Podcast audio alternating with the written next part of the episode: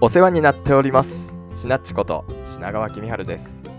地方で中小企業の営業をしながら講演会のファシリテーションやイベントの司会舞台俳優なんかもしています。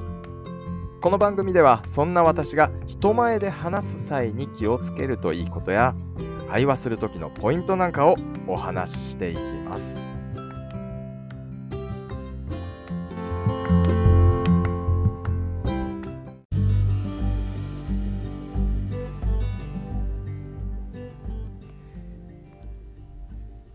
今日は昨日の出来事をお話ししようと思うんですけれども昨日とある地元のプロサッカーチームの裏方として働いてきました。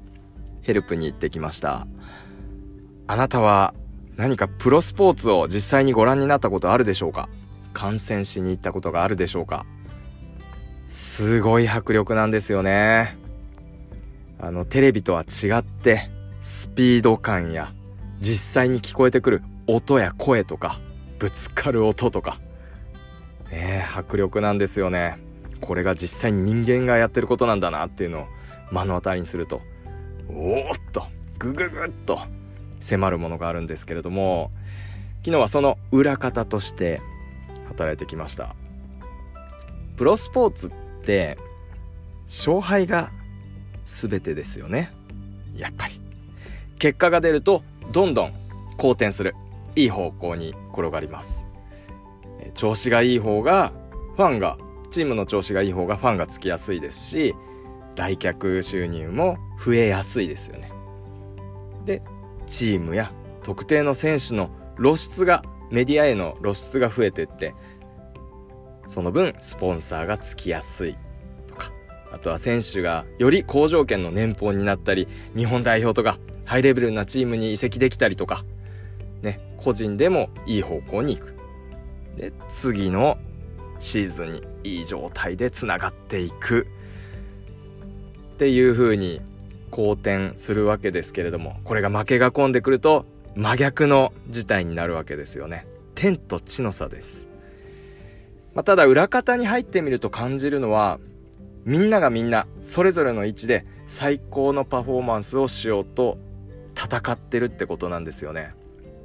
選手だけじゃなくっていうことです、まあ、プロスポーツの試合はエンタメの側面もありますよね。実際の感情、えー、会場では。本題である試合以外にもたくさんのプログラムが組まれています。だからそのために音響とか映像とかスタジアム DJ とかチアとかあとはもう会場管理警備みたいなこととか飲食店もたくさんありますよね。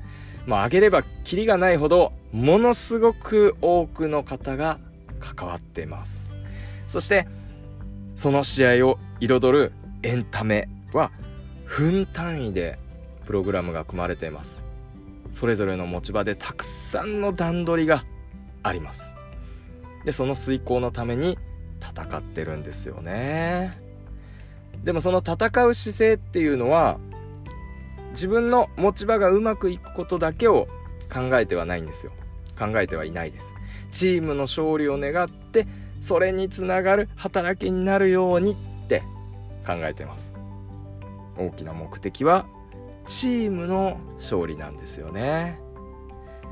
で多くの人が動いて多くのお金が動くシビアな場なんですよ。しびれるな。プロスポーツの現場って。ねまあ、えー、このポッドキャストはビジネスのなんて言ってるんで最後に少しだけそういう観点でも昨日のその体験を踏まえて振り返ってみようかなと思うんですけれども何をするにもたくさんの段取りがありますけどそれが得たい結果に向けた段取りだっていうことを忘れないようにしないといけないですよね。うん、それが昨日との共通点かな。段取りをこなすことが目的じゃない。自分みたいに営業だったら、本当の目的はお客様にとっていい結果につながること。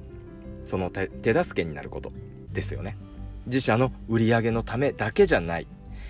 さらに言えば、やってる仕事をきっちり終わらせることなんかが目的じゃないはずですよね。それを忘れなければ、えー、少々方針が変わってもぶれないし目的を達成した時の喜びもあるってなもんですよね。まあ、全ては目的から逆算逆算した上で目の前のことを必死に取り組みたいものですね。こんなところでいいでしょうか。今日は以上です。また聞いてください。では、失礼します。